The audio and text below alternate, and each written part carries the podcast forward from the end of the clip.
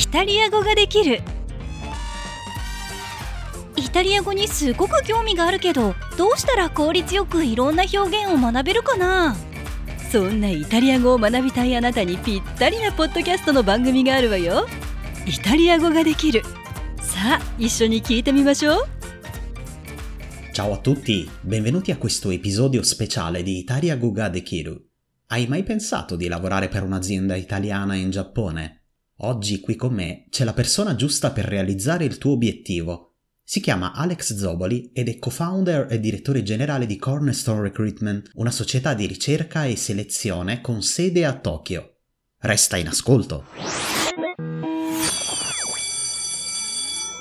イタリア語ができる この番組は日本の皆さんのためのポッドキャストです Ciao Alex, benvenuto. Ciao Giovanni, grazie per eh, avermi ospitato. Grazie a te. Per iniziare Alex ti chiederei di parlarci brevemente di te e del tuo percorso professionale. Sì, molto volentieri. Allora, magari eh, inizio magari dall'inizio della mia, diciamo, carriera. Eh, Certo. Io sono, ehm, sono originario di Modena, Ho, eh, sono nato e cresciuto a Modena e sono andato a vivere a Londra a 23 anni senza parlare inglese. Eh, magari il primo anno così ho iniziato, ho lavorato in ristoranti come fanno la maggior parte degli italiani che non hanno padronanza della lingua. Allo stesso tempo sono andato un po' a scuola per appunto migliorare il mio inglese. Dopo, dopo poco, dopo aver fatto eh, un po' di lavori sparsi, così eh, sono entrato nel mondo del recruitment a Londra. Sì, Ho- sono stato in tutta Londra per sette anni, ho fatto direi abbastanza carriera appunto in, eh, in una grossa agenzia di recruitment londinese e verso la fine del mio percorso ho incontrato mia moglie, che è una, una ragazza giapponese. Eh, ci siamo sposati a Londra e ovviamente dopo, dopo esserci sposati eravamo tutti e due diciamo da, eh, a lungo termine a Londra, avu- avendo molti diciamo amici e colleghi recruiter che al tempo, quindi sai, parliamo già di eh, 16, magari 17 anni fa, iniziavano a spostarsi in Asia, appunto perché il mercato era, era migliore. sì. E così per, eh, diciamo, appunto per casualità ho iniziato a investigare sull'opportunità magari di venire a lavorare in Giappone, a Tokyo come, come recruiter. Ho, ho trovato appunto che comunque eh, c'era un mercato molto vibrante in cui non era eh, necessario parlare giapponese. Così ho deciso di... eh, il mio profilo è stato ben ricevuto al tempo dai, diciamo, i principali player, no, del, Sì. del mercato. Quindi scusami, stiamo Ah. parlando di quale anno? Di... Sono venuto in Giappone 11 anni fa, quindi 2011-2012 forse. Perfetto, ok, quindi insomma non tanto tempo fa. No, io sono, questo è il mio, direi, undicesimo anno in Giappone. Eh, ho fatto sì, sette anni a Londra, adesso 11 anni in Giappone, e quindi dopo sono, Perfetto. sono venuto in Giappone eh, come eh, manager di un'agenzia di recruitment eh, eh, internazionale, uno dei top three brands nel mercato. Sono stato lì tre anni. Dopo mi sono spostato in un'altra agenzia che è eh, un'agenzia giapponese, tra l'altro, che si chiama. Recruito, Sì. eh, che per gli addetti ai lavori, diciamo, è al mondo la quarta agenzia di recruitment al mondo e li ho aiutati a sviluppare tutta la parte, diciamo, internazionale del loro business e appunto questo un po', diciamo, in Giappone in Asia, direi, mi ha- nel, nel- mio settore, nel mondo del recruitment, mi ha messo, diciamo, sulla mappa, visto che eh, li ho aiutati a sviluppare questo brand da 20 persone a 250 eh, Mm. in meno di quattro anni Sì. e dopo diciamo la mia esperienza giapponese con, con i suoi pro e contro che porta a lav- a lavorare in un'azienda giapponese ho, Di, di cui ho- parleremo tra l'altro in questo episodio. ho- ho pensato bene dopo di mettermi in proprio e mettere sulla mia azienda con, con, eh, un mio ex collega, Sì. eh, Matt. E appunto siamo, siamo stati molto fortunati. Al, al tempo, quattro anni fa, abbiamo deciso di metterci in proprio, quindi aprire la nostra azienda. Abbiamo, al tempo è stata una grossa notizia, diciamo, nel mercato del recruitment in Asia perché abbiamo eh, ricevuto investimento da Morgan Stanley, eh, quindi private equity, eh, un investimento molto importante che tuttora è il più grosso investimento mai fatto in Giappone in una recruitment startup. Capisco. e quindi abbiamo aperto l'azienda quattro anni fa, adesso abbiamo un ufficio di 60 e passa persone in, a Tokyo e ci occupiamo appunto di aiutare aziende precedentemente aziende straniere che hanno una filiale in Giappone Sì. con tutta quella che è uh, diciamo, l'head hunting per posizioni manageriali sì. uh, e in su, diciamo. Perfetto. E Alex, è stato difficile per te come italiano iniziare questa attività in Giappone? Uh, sì, molto, molto, perché comunque uh, io ho sempre lavorato per, comunque per tutta la mia carriera sia a Londra che in Giappone per comunque grossi brand, grosse, grosse aziende alle spalle, diciamo, quindi sì. uh, non sapevo di sicuro, non, non, non, sapevo, diciamo, tutta quella che è la, la burocrazia, uh, la burocrazia, no? Io parlo, giusto per darti un'idea, io parlo zero giapponese, quindi non ho mai imparato il giapponese da quando sono venuto qua. Ok, uh, quindi anche adesso, sì, magari giusto le frasi essenziali di sopravvivenza? Proprio niente. Niente. Beh, questo è rassicurante, questo è rassicurante. no, non ho mai avuto, uh, non per una mancanza, diciamo, di volontà, è che non ho, ho sempre lavorato tantissimo ore al giorno, come, prima come dipendente, poi come, come imprenditore, quindi non ho, mai, uh, non ho mai avuto tempo e neanche la necessità, perché comunque dal punto di vista privato, comunque mia moglie parla inglese, noi parliamo italiano a casa, comunque con mia moglie e i miei bimbi. Uh, mia moglie è, è, è, giapponese, ma è abbastanza, diciamo, internazionale e al, dal, punto, e dal punto di vista lavorativo, tutti i miei clienti, tutti i nostri candidati e tutto il personale del mio ufficio comunque parla inglese, tutta la, la lingua ufficiale del nostro in ufficio è l'inglese, quindi ovviamente i consulenti giapponesi e non giapponesi loro parlano giapponese, però per quanto mi riguarda per la gestione dell'azienda non ho necessità di, uh, di parlare giapponese, ovviamente il consulente stesso si deve parlare giapponese perché sì, si relaziona con uh, giapponesi internazionali, ma siamo sempre in Giappone, quindi la lingua ufficiale eh, è giapponese. Certamente, probabilmente la difficoltà principale è stata la lingua che però mi pare di capire che hai superato, in quanto con l'inglese, ecco, riesci a portare avanti la tua attività. Sì, diciamo il recruitment è una cosa un po' a parte, nel senso che appunto uh, è una delle poche professioni in cui non necessiti giapponese. Il 99% di tutte le altre professioni devi avere un giapponese veramente di alto livello, perché ovviamente sei più a contatto con la realtà, certo. uh, direi locale, comunque anche lavorando per aziende straniere in Giappone, comunque sono aziende giapponesi, giustamente, no? che hanno ovviamente un nome straniero, hanno l'headquarter da un'altra parte, però tutto il day to day si svolge in giapponese, quindi tutti i nostri candidati, tutti i nostri clienti che cercano lavoro ovviamente devono, devono parlare almeno nella maggior parte dei casi uh, un N1, che è diciamo il livello più alto della certificazione giapponese che, che puoi ottenere. Certo. Ci sono alcuni casi, uh, magari un po', diciamo, alcune aree del, del mercato del lavoro giapponese che sono un pochino più flessibili, come l'ingegneria, quindi uh, i developers, i software engineers, sì. essendo, essendoci una grossa mancanza di questi profili, essendo una posizione puramente tecnica dove devono fare coding principalmente tutto il giorno, magari anche con un N2 o un N3, se sono de- degli ingegneri molto forti, magari i clienti sono un po' più flessibili, però a parte diciamo queste due eccezioni, sì. eccezioni e ovviamente gli, spa- gli espatriati, quindi CEOs, eh, amministratori delegati che vengono in rotazione in Giappone a gestire sì. la filiale per periodi di 3-5 anni, ovviamente loro non, so, non, non, non, parlano giapponese, poi a parte queste piccole eccezioni, anche lavorare per aziende internazionali in Giappone richiede uh,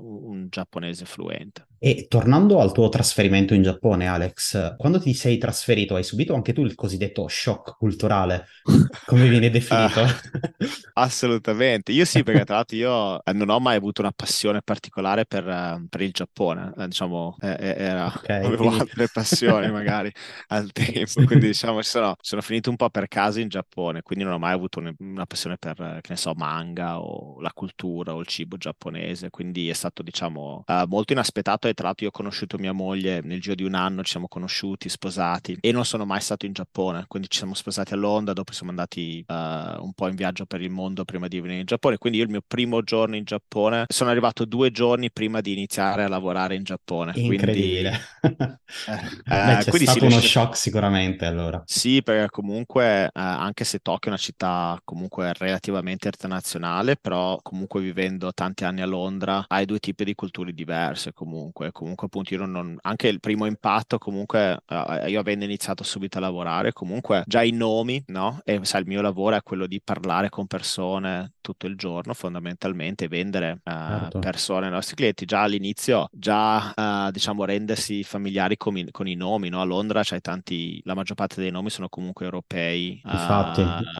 anglosassoni diciamo, europei o magari del, che ne so, del sud-est asiatico, no? Quindi sì. magari tante persone che hanno una, una, heritage magari appunto del sud-est asiatico, no? Per tutti sì. i paesi che la Gran Bretagna ha colonizzato de, uh, negli anni, no? Infatti, uh, sì. Mentre in Giappone è tutto uh, estremamente domestico, quindi sono, tutti i candidati sono giapponesi con dei anche nomi che non avevo mai sentito prima. No? anche difficili da pronunciare, immagino. Sì, che no, Yoshikatsu Sato, Yori, cioè, sono tutte robe che comunque non... all'inizio molto difficile, tutto l'aspetto culturale comunque, no? Che comunque sì.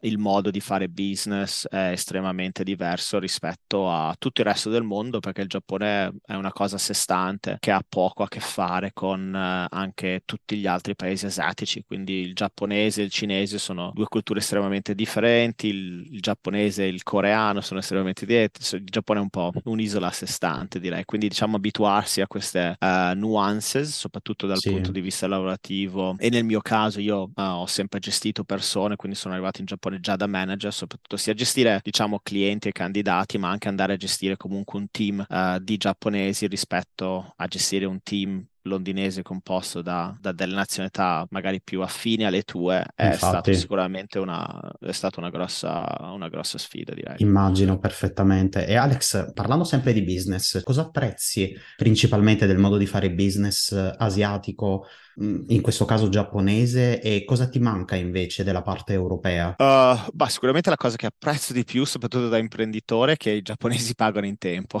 Quindi, anzi prima.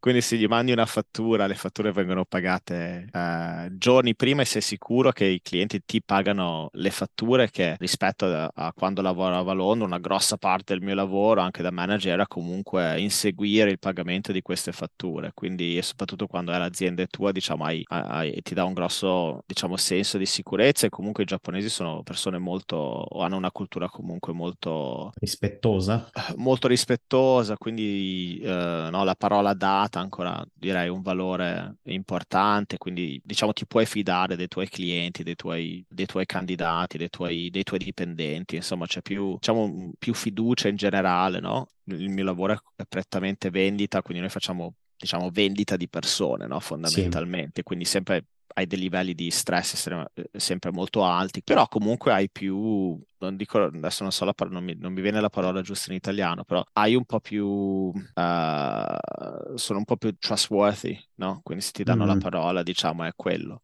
Ok. Uh, ed è un mercato estremamente stabile, che comunque rispetto a magari Uh, è molto stabile, un mercato comunque estremamente tantissimo. Tokyo offre tantissime opportunità, il Giappone è ancora, penso, la terza economia mondiale, comunque con bassissimi tassi di unemployment, di, mm. di disoccupazione. Certo. Tutte le aziende internazionali sono qua. Quindi è un mercato molto che offre tante opportunità, no? molto grande, con tante opportunità, molto maturo, quindi uh, si riesce a lavorare con, uh, in modo molto diligente, non ci sono tanti cowboys, no? diciamo diciamo, in, in, questo mercato. Uh, quindi ci sono tante, dal punto di vista del mercato, dal punto di vista appunto della serietà delle persone sì. Con cui lavori, è, è estremamente alto. È un mercato molto professionale anche, no? Quindi uh, quelli sono molti lati positivi, secondo me. Il lato un pochino più negativo direi che comunque è molto, non è un mercato diciamo imprenditoriale che o magari che facilita tanto gli imprenditori, eh, c'è tanta burocrazia, quindi giusto per darti un esempio, io quando avendo comunque, quando abbiamo iniziato la, uh, l'agenzia avevo tutto l'investimento da, dalla private equity che era Uh, stava seduto ad Hong Kong, io dovevo praticamente solo aprire un conto in banca uh, qua in Giappone, sia il mio socio, abbiamo sempre lavorato per grosse aziende, guadagnato sempre degli stipendi molto alti, con dei credit score molto alti, con dei, un curriculum eccezionale, lavorando Certo. prima per la più grande agenzia di recruitment in Giappone, con finanziamenti pronti per sé, e ci abbiamo messo eh, sei mesi per aprire il conto in banca, perché le banche non ci aprivano un conto perché, eh, detta come vuol detto, eravamo stranieri, fondamentalmente. Questo è un grande scoglio per tante persone, è una cosa che sento spesso. Conto in banca per aziende, conto in banca Per privati privato. ancora di più, forse. E tutto ovviamente quello che diciamo non è, appunto, è un mercato ancora abbast- molto domestico, quindi quando ti vai a interfacciare con tutta la burocrazia locale, noi appunto siamo stati fortunati, abbiamo investimento, quindi siamo riusciti a mettere in piedi, diciamo, un team di back office eh, che ci ha aiutato subito a, a prendere la licenza, per dire, per avere l'agenzia. Abbiamo assunto una, penso, una delle migliori, uno dei migliori commercialisti sul mercato. Quindi abbiamo un- un'infrastruttura di partner di alto livello dal primo giorno che noi possiamo parlarci in inglese, loro vanno a poi a eseguire quello che gli diciamo in giapponese, però non tutti hanno la fortuna, diciamo, di, eh, di avere un finanziamento importante e non tutti possono appoggiarsi a partner di alto livello. Quindi se non hai queste risorse e se sei da solo, ci sono tanti scogli, direi, su poter aprire. Eh, e le tempistiche sono molto lunghe, sono- c'è ancora tantissima burocrazia.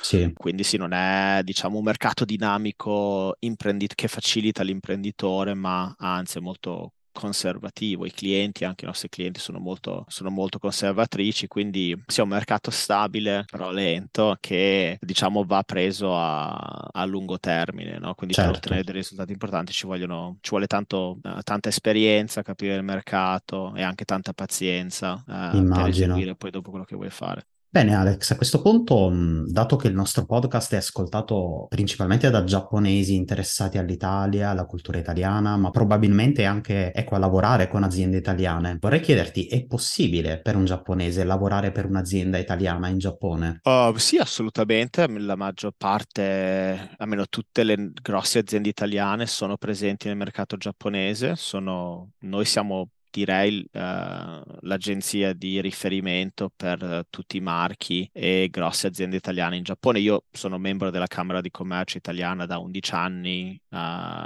abbiamo fatto tantissimi eventi in collaborazione. Comunque, qualsiasi top brand che ti viene in mente, sia nel mondo magari del fashion o nel mondo del manufatturiero, che sono i due principali, diciamo, Sì. e food and beverage, sono i tre settori in cui, diciamo, le aziende italiane sono eh, molto, molto forti. Eh, se hanno presenza noi, diciamo, siamo nella maggior parte dei casi il loro partner preferito e la maggior parte delle persone che lavorano per queste aziende eh, sono persone giapponesi che parlano inglese e talvolta italiano. Quindi ovviamente avere, eh, ovviamente di solito la, magari ti posso dire la struttura tipica di un'azienda italiana in Giappone è magari il CEO, l'amministratore delegato italiano a rotazione, che magari ogni 3-5 anni viene cambiato dall'headquarter. Ci sono casi ovviamente in cui hai amministratori delegati che sono qua anche da 10 anni e più, però in media 3-5 anni a rotazione. E dopo tutto il resto, quindi tutta la parte vendita, tutta la parte marketing, logistica, back office, sono nella maggior parte dei... in- se l'azienda italiana ha una parte di eh, R&D, ricerca e sviluppo in Sì. Giappone, tutto questo sono giapponesi che o parlano inglese quando sono profili manageriali in su perché devono interfacciarsi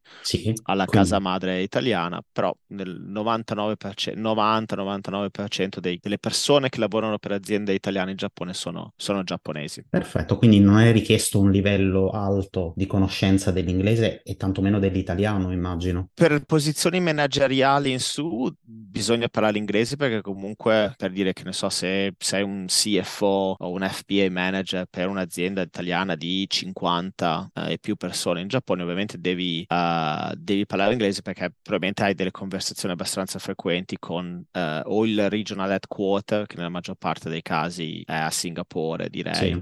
o direttamente con la casa madre. Quindi per posizioni manageriali in su eh, serve inglese, un inglese decente direi, eh, quindi con business level direi. Sì.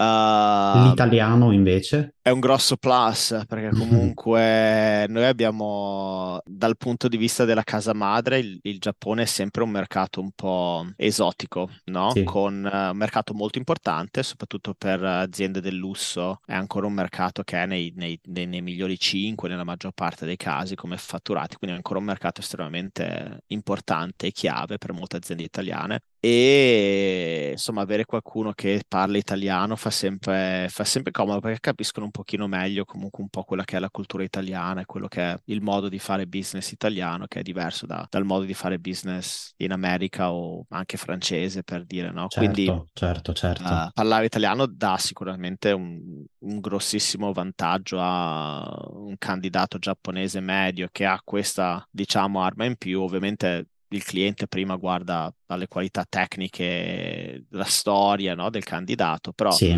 a parità di livello, se hai due candidati esattamente uguali, uno che parla italiano, uno che parla no, per un'azienda italiana, l'azienda italiana Sicuramente, ovviamente sì. andrà a assumere quella che parla italiano, giustamente, giustamente. giustamente, certo. Ecco, Alex, per concludere, ti vorrei chiedere in che modo la tua azienda può aiutare i cittadini giapponesi a realizzare questo sogno italiano, chiamiamolo così. Cioè, Uh, un giapponese molto- molto- che, ecco, volessi approcciarsi alla tua azienda, qual è la procedura che deve seguire? Beh, la prima cosa è andare su- sul nostro sito, abbiamo tantissime posizioni aperte eh, sul nostro sito, quindi andare a vedere sul nostro sito quale posizioni, a volte c'è la descrizione se è un cliente italiano, francese, eh, però in generale la cosa più facile è andare sul sito se c'è una posizione che ti interessa o se vuoi semplicemente registrarti e avere una chiacchierata con uno dei nostri consulenti. eh, il processo di registrazione è estremamente facile, quindi mandi il tuo curriculum, eh, abbiamo un, un sistema integrato che quindi la persona più qualificata per avere una conversazione col candidato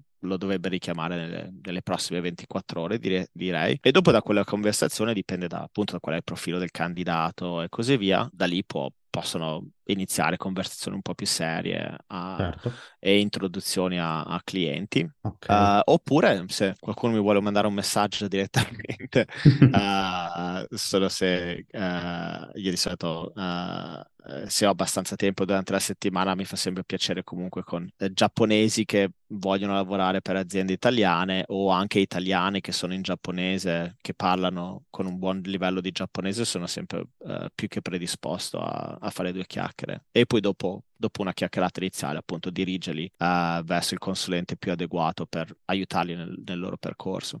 Bene, Alex, allora grazie per aver partecipato a questo episodio e a presto. Uh, grazie mille Giovanni per l'ospitata, è stato un grossissimo piacere, spero di poter uh, aiutare qualche cittadino giapponese a chiudere il loro sogno di lavorare per un'azienda italiana. Bene, grazie Alex, a presto. Ciao. Grazie, ciao ciao. Ciao. イタリア語ができる お楽しみいただけましたか？ぜひインスタグラムと YouTube でチャンネル登録していただきクラウドファンディングサイトバイミーコーヒーでコーヒー1杯分の投げ銭のご協力もよろしくお願いします。また次回もお楽しみに。